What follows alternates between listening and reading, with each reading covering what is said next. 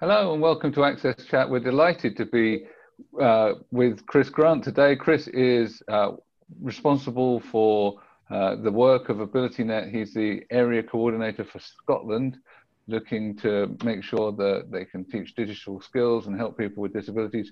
Chris, uh, we've communicated on Twitter a number of times. You participate in Access Chat. Uh, great to have you with us. Um, can you tell us a little bit more about this side of Ability Network? Because we, you know, we're familiar with some of the stuff that they're doing um, as a pan disability charity, and we've had you know, um, other people from Ability Net on, but but this is the real, you know, where the rubber hits the road, the community work, right? So tell us yeah. all about what you're doing.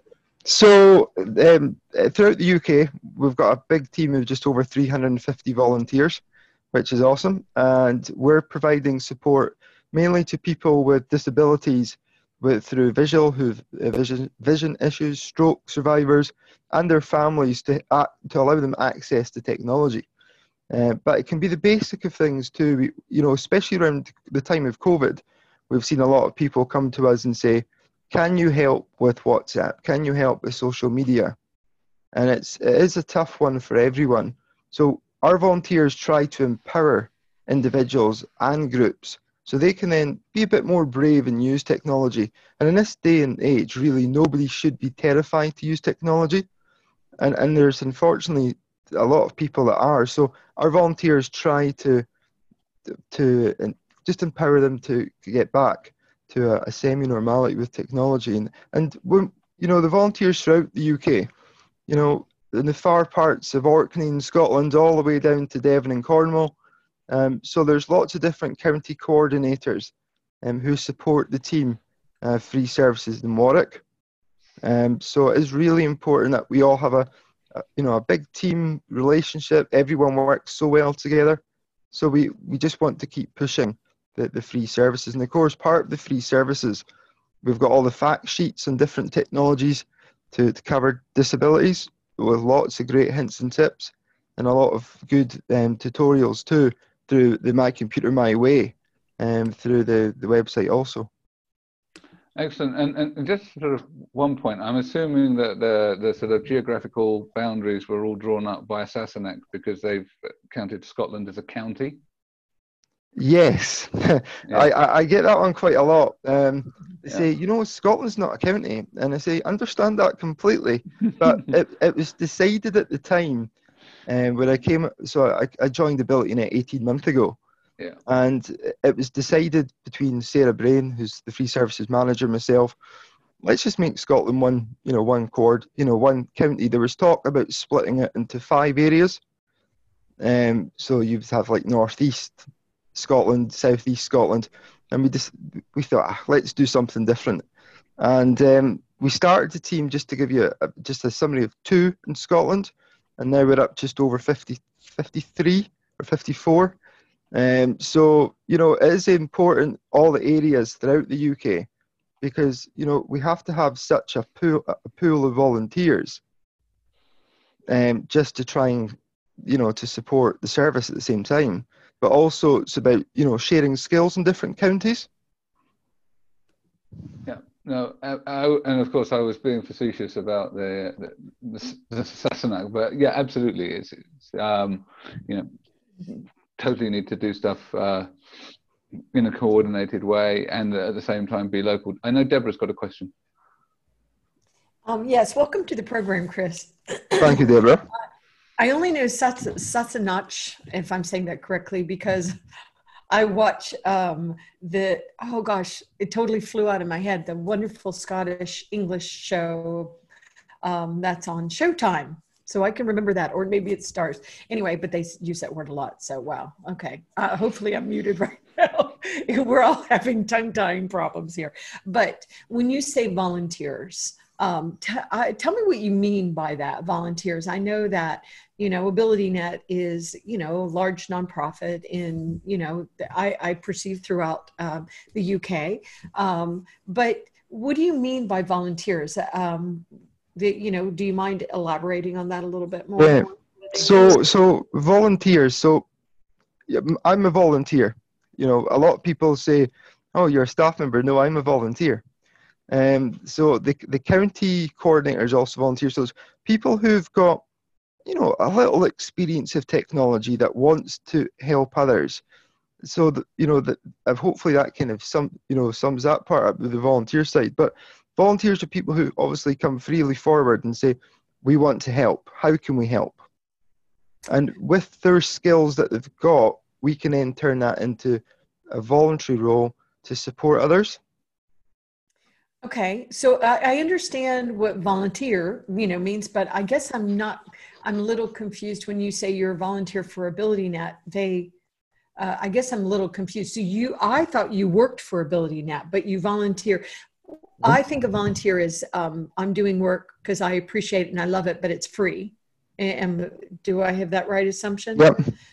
And so I um I always struggle a little bit um, in that I appreciate people with disabilities volunteering for free, but I also, of course, think that the work that you do is very powerful and we should pay for it. So, so the I I think I am still a little tiny bit confused about the model.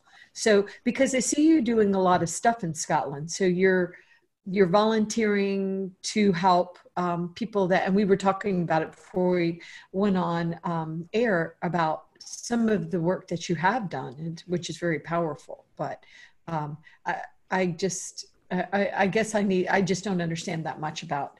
Uh, I think it's great they're getting volunteers, but do they have paid people in Scotland helping do this stuff also? No, we don't. Um, we don't. So within free services, we have a, a, a very, very small team. Um, so we've got uh, Tim, Alex, and Krita, who are awesome at what they do. Um, they answer our free 0800 number, where a lot of our recommendations and referrals come in. Um, yeah, we've got the website that does that too. But the guys in Warwick are, are the three of them who are managed then by Sarah Brain, who's the free services manager. Um, so you know, in Scotland, uh, you know, you're saying about the paid stuff. Actually, in the last couple of days, that question has come up so much from organisations saying, "Well, what hours do you work?" I said, "Oh, I just work any hours I'm needed." And you know, it's around trying to make yourself flexible, because on average, in all honesty, just now, um, I can see volunteers like myself doing maybe 20, 30 hours just to a week just to support people in the community, and it's it's vital. You know, if somebody comes forward and says, "I work full time, but I can give two hours a month," that's better than nothing. Right, I agree with that, but I also know that the work that you do is very valuable. So I'm um, hoping that you know when you know you're volunteering with them that it could lead to potentially you know being paid too. i only say that that I, there are so many volunteers doing so many amazing work but all over the world and we need it but at the same time um, i'm looking forward to a time when we volunteer. I mean that we value our volunteers a lot more and if we're volunteering you know that it's going to lead to something where we have paid internships and paid apprenticeships and it leads to employment. And i, I don't know the situation um, where you are chris and i know we're going to talk about it but i do think it's very important that these organizations pay people with disabilities that are supporting people with disabilities and our elderly. So mm-hmm. um, i i'm very grateful for the work that you're doing. Yeah. Yeah did you want to say something neil?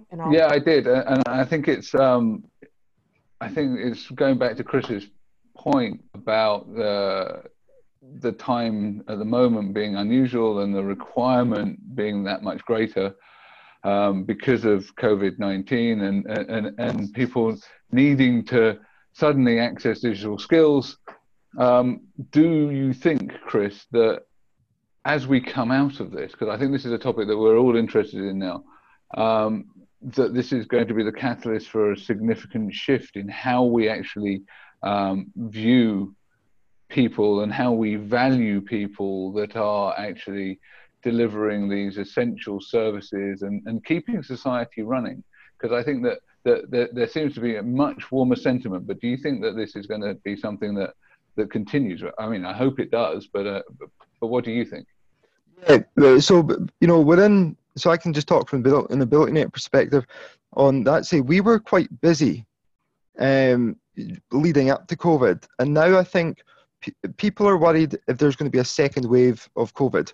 So people will automatically start to say, right, what technology can I get in place just in case it happens? Um, so I think people have to be prepared um, for a second, you know, a second wave. So families will try to get everyone on online now, just to, you know, just to find that, you know, the, the tie because you don't know how long COVID will stay with us for. It could be with us short term, long term. So people will want to get, you know, online shopping, huge one, because people say, well, we, we're not doing our shopping on the website or we don't feel comfortable. So we've got to be ready for that, Neil.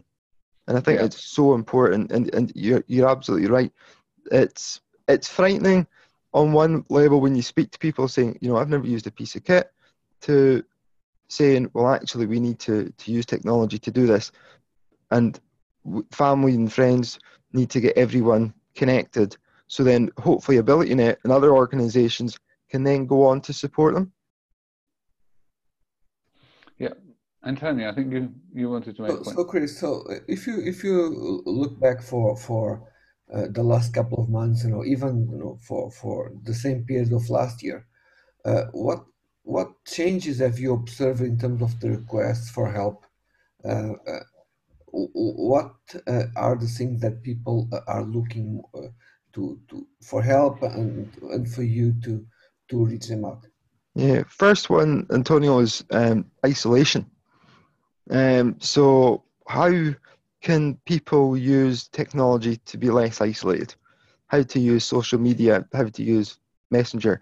So it's you know, when you look at that side, it's the requests have been, you know, coming in steadily. But one one big other key is we're seeing is third sector organisations and other charities saying to us, actually, we don't know how to use things like Teams. We don't know how to use Zoom. But uh, you know, everyone's not everyone, but most charities come to us and say, we've got two or three members of staff or two or three volunteers. Can you just give them a bit of hand holding with it? So I think that's been a big, you know, a big part to play in it, Antonio.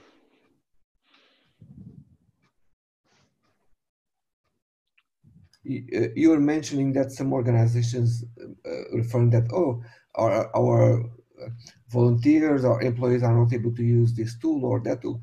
Do you think that they were using, they were already using them before, but they were just there and nobody really cared much about them. They were just put aside and now they feel that they the need of using them? Yeah, hundred percent. Um, you know, speaking to somebody just there at the beginning of the week, and she said that she'd had a laptop for four years and never touched it once. So, and it's that kind of thing. You go, wow, okay. Um, so we, I think some people go, yeah, we'll use technology. They'll buy it and they'll go, we'll use it. But then they'll see something, go, oh, we don't want to use it now. Um, so, but right now, um, you'd be amazed with some of the stories that's coming out. It's brilliant. And it might also be that they didn't know how to use it, so that's why they never did it. And I'm sorry, Antonio. You, you, no, no. You, there's a, there's a. This is also creating a, a kind of a, a, personal transformation. You know, you are using digital resources, but you are reframing how you think to communicate. So there's there's also this element. I think there's a, a positive element of it because it will reinforce skills and, and, knowledge that then people will be able to use when we go back to normal. Uh, uh, and I think that that's one of the positive sides. Yeah, no, you're you're absolutely right.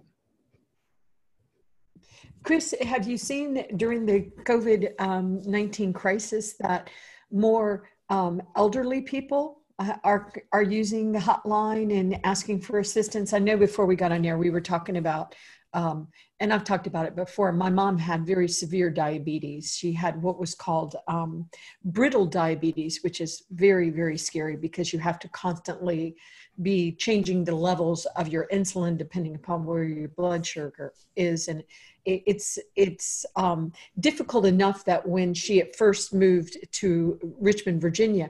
Um, they would not accept her in certain senior homes because it's so complicated.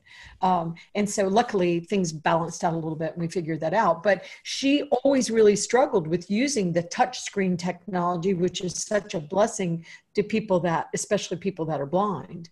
But she had such it, her, she had lost so much sensitivity in her fingertips that she really couldn't swipe to get um, the tablet or the phone to respond to her.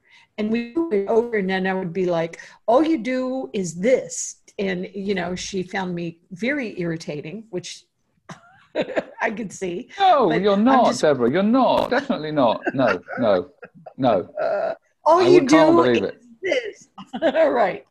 But it's it's a shame when you're in the middle of the crisis and i've never used that that you know using your example laptop before probably because i'm afraid of it i don't really know what i'm doing and i'm just off until magically one day I'm going to know. You know, I, I do stuff like that too. I was looking at a Christmas present that somebody gave me that is actually a really cool Christmas present. It's technology, and I need to put it in my car. It's a little um, Amazon um, Alexa for your car. And I just haven't seemed to have the moment to put that in my car. It's not that hard deborah. But so i feel so sorry for people that are in these situations that are now in the middle of the crisis. And it's like okay by the way if you want to not be lonely and you want to engage with people all you do is you go to your computer you go to zoom and they're like go to my computer or just go to your tablet. And i think of my mom just put your finger on and swipe it so i was just curious are you seeing an uptick in calls from elderly um, people that are really struggling to stay you know, um, in touch with their loved ones during these times? Yeah, we are. Um, so, so, particularly in COVID, um, there's been a lot of, you know, we, we go on to different calls, COVID response resilience, and what each and every one is saying is there's elderly people that's struggling in the community with technology.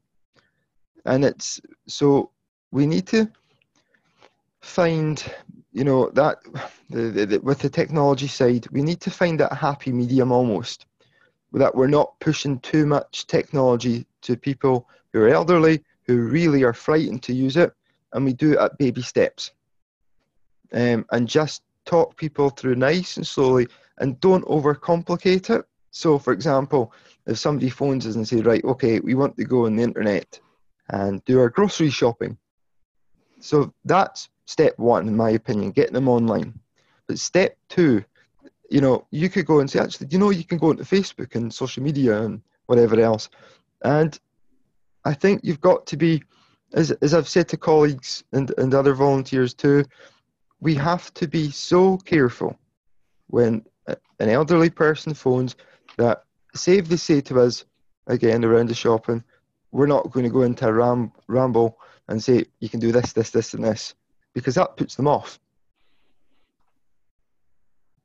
And it's we need to we, right. we need it discourages them. It just yeah. and, and also a lot of times people's self self esteem is tied to this. So it's like, well, the only reason why everybody else in the world can swipe their phone on is because obviously they're smarter than me. When that's not that's not ca- the case. You know, there are there were some realities with neuropathy and stuff with my mom's fingers but I think often we um, we do send the wrong message um, that well everybody's on it. What do you mean? Why? And and it makes things a little bit worse and makes people a little bit more fearful of trying as well. And it, once again, is this the time to do it in the middle of the crisis? Well, people have to have access. So you know, but it, the sensitivity of it, I think, is a very important point. Yeah, hundred percent. Excellent. So, um, what are the, the sort of top tips that you would give for people that are maybe helping their elderly relatives to, you know, with with the sort of dipping their toes in the water, if you like, with with video conferencing and, and, and stuff like that, uh, other than to be exceedingly patient? Yeah, there is that. Um, I'm teaching. Well, I've I help my mum at times. Mm you know, she, she's not elderly. Um, oh, I better not say too much, you know. And, uh, and I know that the parts that she struggles with. However, I think the main key point really on, on that, you know, note you've made, Neil, is you look at three things in my opinion. So the first one is the the safety element is key, is vital. Um, yes. It's people go right. Okay, antivirus is key, which it is. You've got to make sure that PC is tight. But the second thing is have regular discussions with them, saying, you know, how are you how are you getting on with with technology? How how are you getting on with you know with Messenger or something like that? Because there are there are individuals out there that will almost kind of home down on people and and you know hit their vulnerability and somebody might go oh i know them and it's actually somebody scamming you know you get all these messages. So i think the second one obviously is to have discussions but third the, the third one around the video calling is just to make sure that the person understands what to do in case something is wrong um, around it. Say if somebody comes on the call you don't know and, and they're you know abusive or anything get them off the screen immediately where to press because it will cause people distress. And we've seen that you know in media in the last couple of weeks um, that you know these people some people are coming on to zoom calls and, and zoom bombing is, is the new jargon i'm hearing. Um, so i think you know that's the top three i would say neil. Okay. Yeah that, i think that's really useful. I think that the other thing that i've noticed is the nervousness around the the whole scamming piece. So so yes we've got to instill the capability um, in the people that we're teaching to keep themselves safe, but they're also sometimes overly conscious of this. So they don't want. There's almost this sort of fear-breeding paralysis um, that uh, everybody's out there to predate on them, and that uh, you know everything's going to be get get stolen. So they don't want to buy online. Um, have you seen that? Because I've seen that uh, quite a lot. It's oh, I don't want to do that online. I'd rather go to the shop where I trust Fred. Um, have you seen a, a, you know a change in attitude, or, or, do you just think people are being forced to do it, and now they're going to maybe that will lead to a change in, in attitude because they're going to have to overcome their fear um, because otherwise they don't get food. It's a bit of both. Right. Um, it's a lot of people say, well, we don't want to shop online because we actually enjoy going to the shops. So we, we wouldn't think about, you know, because we, we go and, when we're in the shops, oh, we'll bump into X, Y, and Z and have a chat with them.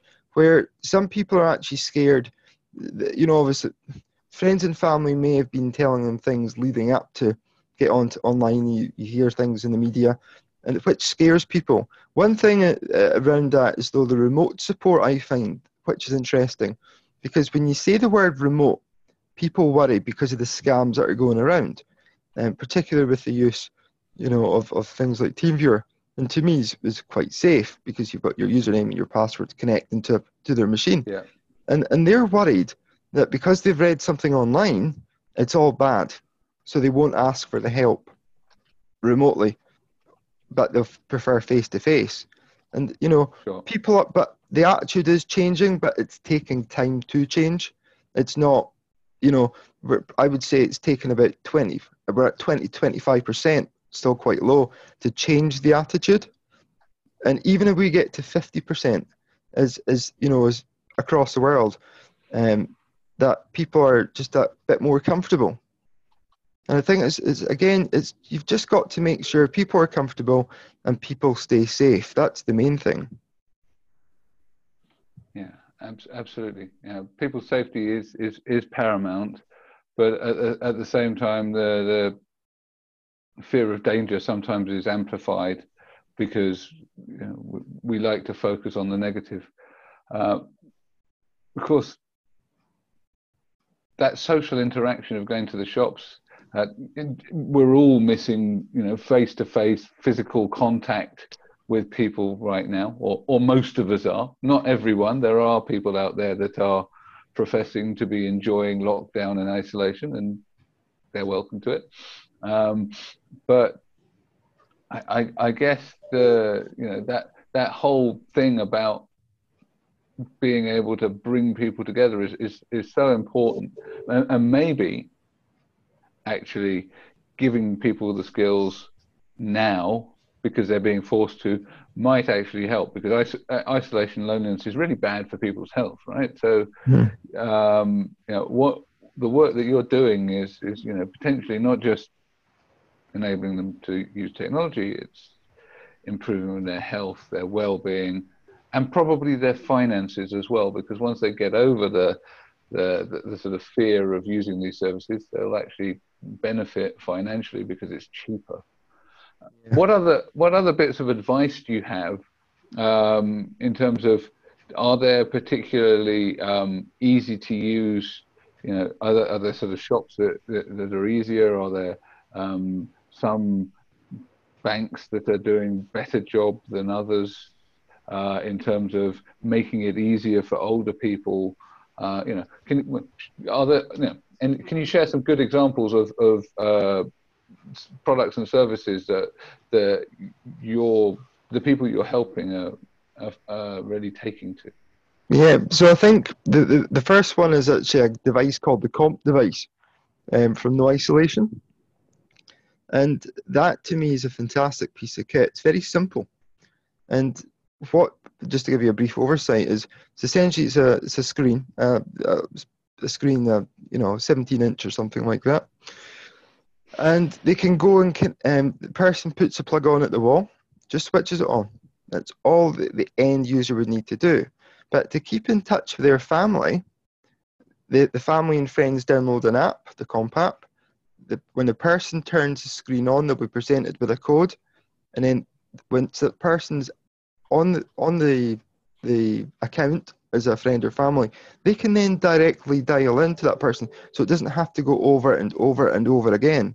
So it's a one-off, you know, thing. It's not constant. So I think No Isolation are doing an excellent job with the KOMP device, um, and and they've seen a lot of. I know by talking to the guys at KOMP, um, we've got some out in trial in, in Scotland and indeed across the UK, um, and I've had a shot of it, and I was really impressed. Um, so again, the KOMP device is a, a really good one. But supermarket wise, I think Tesco's are doing it really well just now. I have to say, be, all supermarkets are, you know, as I keep saying to people, are key. The, the, you know, these frontline workers, I would class supermarket workers as frontline because essentially they're doing a job for us at the end of the day. But Tesco's um, brought in the, the new 800 number, which has been generated around.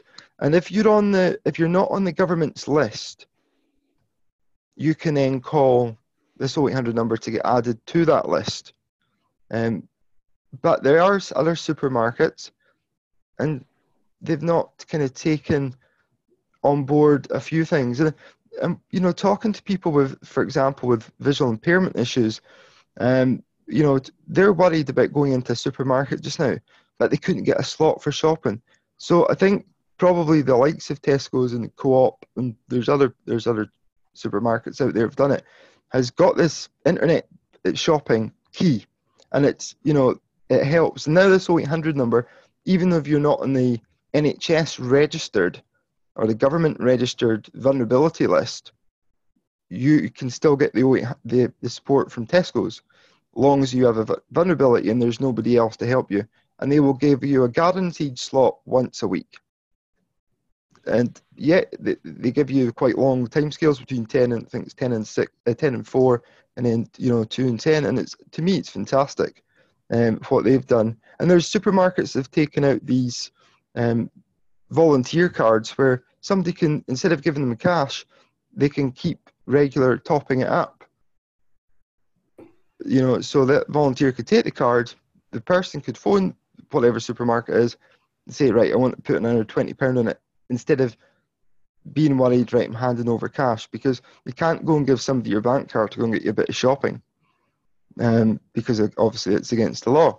Um, so again, I think there there are organisations and um, companies that are doing it really well, but I think everyone's been pushed into the deep end all at once because I don't think we expected this to happen so quick. So now with with COVID and with, with everything else going on, I think perhaps when we come to wave two, um, when it comes to that, it's uh, uh, it's people are more geared for it, and, and companies are more geared up for it. Excellent. I, I think the the point you made about sort of the, these cards is, is, is really useful. Um, and I know also uh, an applause to Tesco, which I didn't know about for for actually adding people to the list because we know that the government list's not right um, because people were sort of delivering food parcels to the wrong places because they'd got old information and all the rest of it. And then people that are truly vulnerable uh, are, uh, are not getting that that stuff. So kudos to them. Um, I, I think also, you know, the the fact that you can get shopping once a week is is great. You know, I signed up with online services and I've made the mistake several times now, thinking, "Yeah, I've got a slot, uh, pile stuff in," and then only to find out that it's in ten days' time. and have to say, the cupboards are looking pretty bare at the moment. I mean, we've got plenty of tin stuff. We'll never starve, but but you know, um, I kind of miscalculated that one. So uh, so I think that's interesting. So um, just before before we go, and you know, I, I, I, do want to thank our supporters, MyClearText, who are on here captioning now, Elaine, uh, Microlink, and Barclays. Is there anything else that you would like to to to sort of tell people about um, or encourage people to do um, that can help keep people included uh, during these uh, strange times? Yeah, I think it's just asking that question really. Um, are are you using technology and do you need any help? Um, a lot of people will say no, um, but just keep chipping away at it because you would be amazed. Um, you know, somebody might be too, you know, that they've been a hindrance. So if if the main thing is ask for help, never be scared to ask for help. There's lots of great charities and organisations out there that will help you.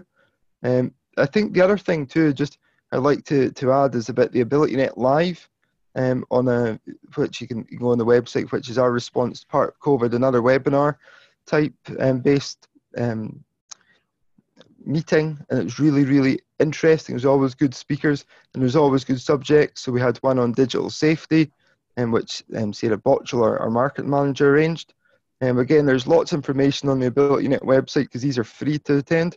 So you know, keep learning, learn new things. Um, there's so much out there that you could learn. You could go onto YouTube and go, oh, that, like that device, um, and actually start learning it because you never know who in your community might need the help. But I think my key message I would put out there to if anyone needs help is ask for it.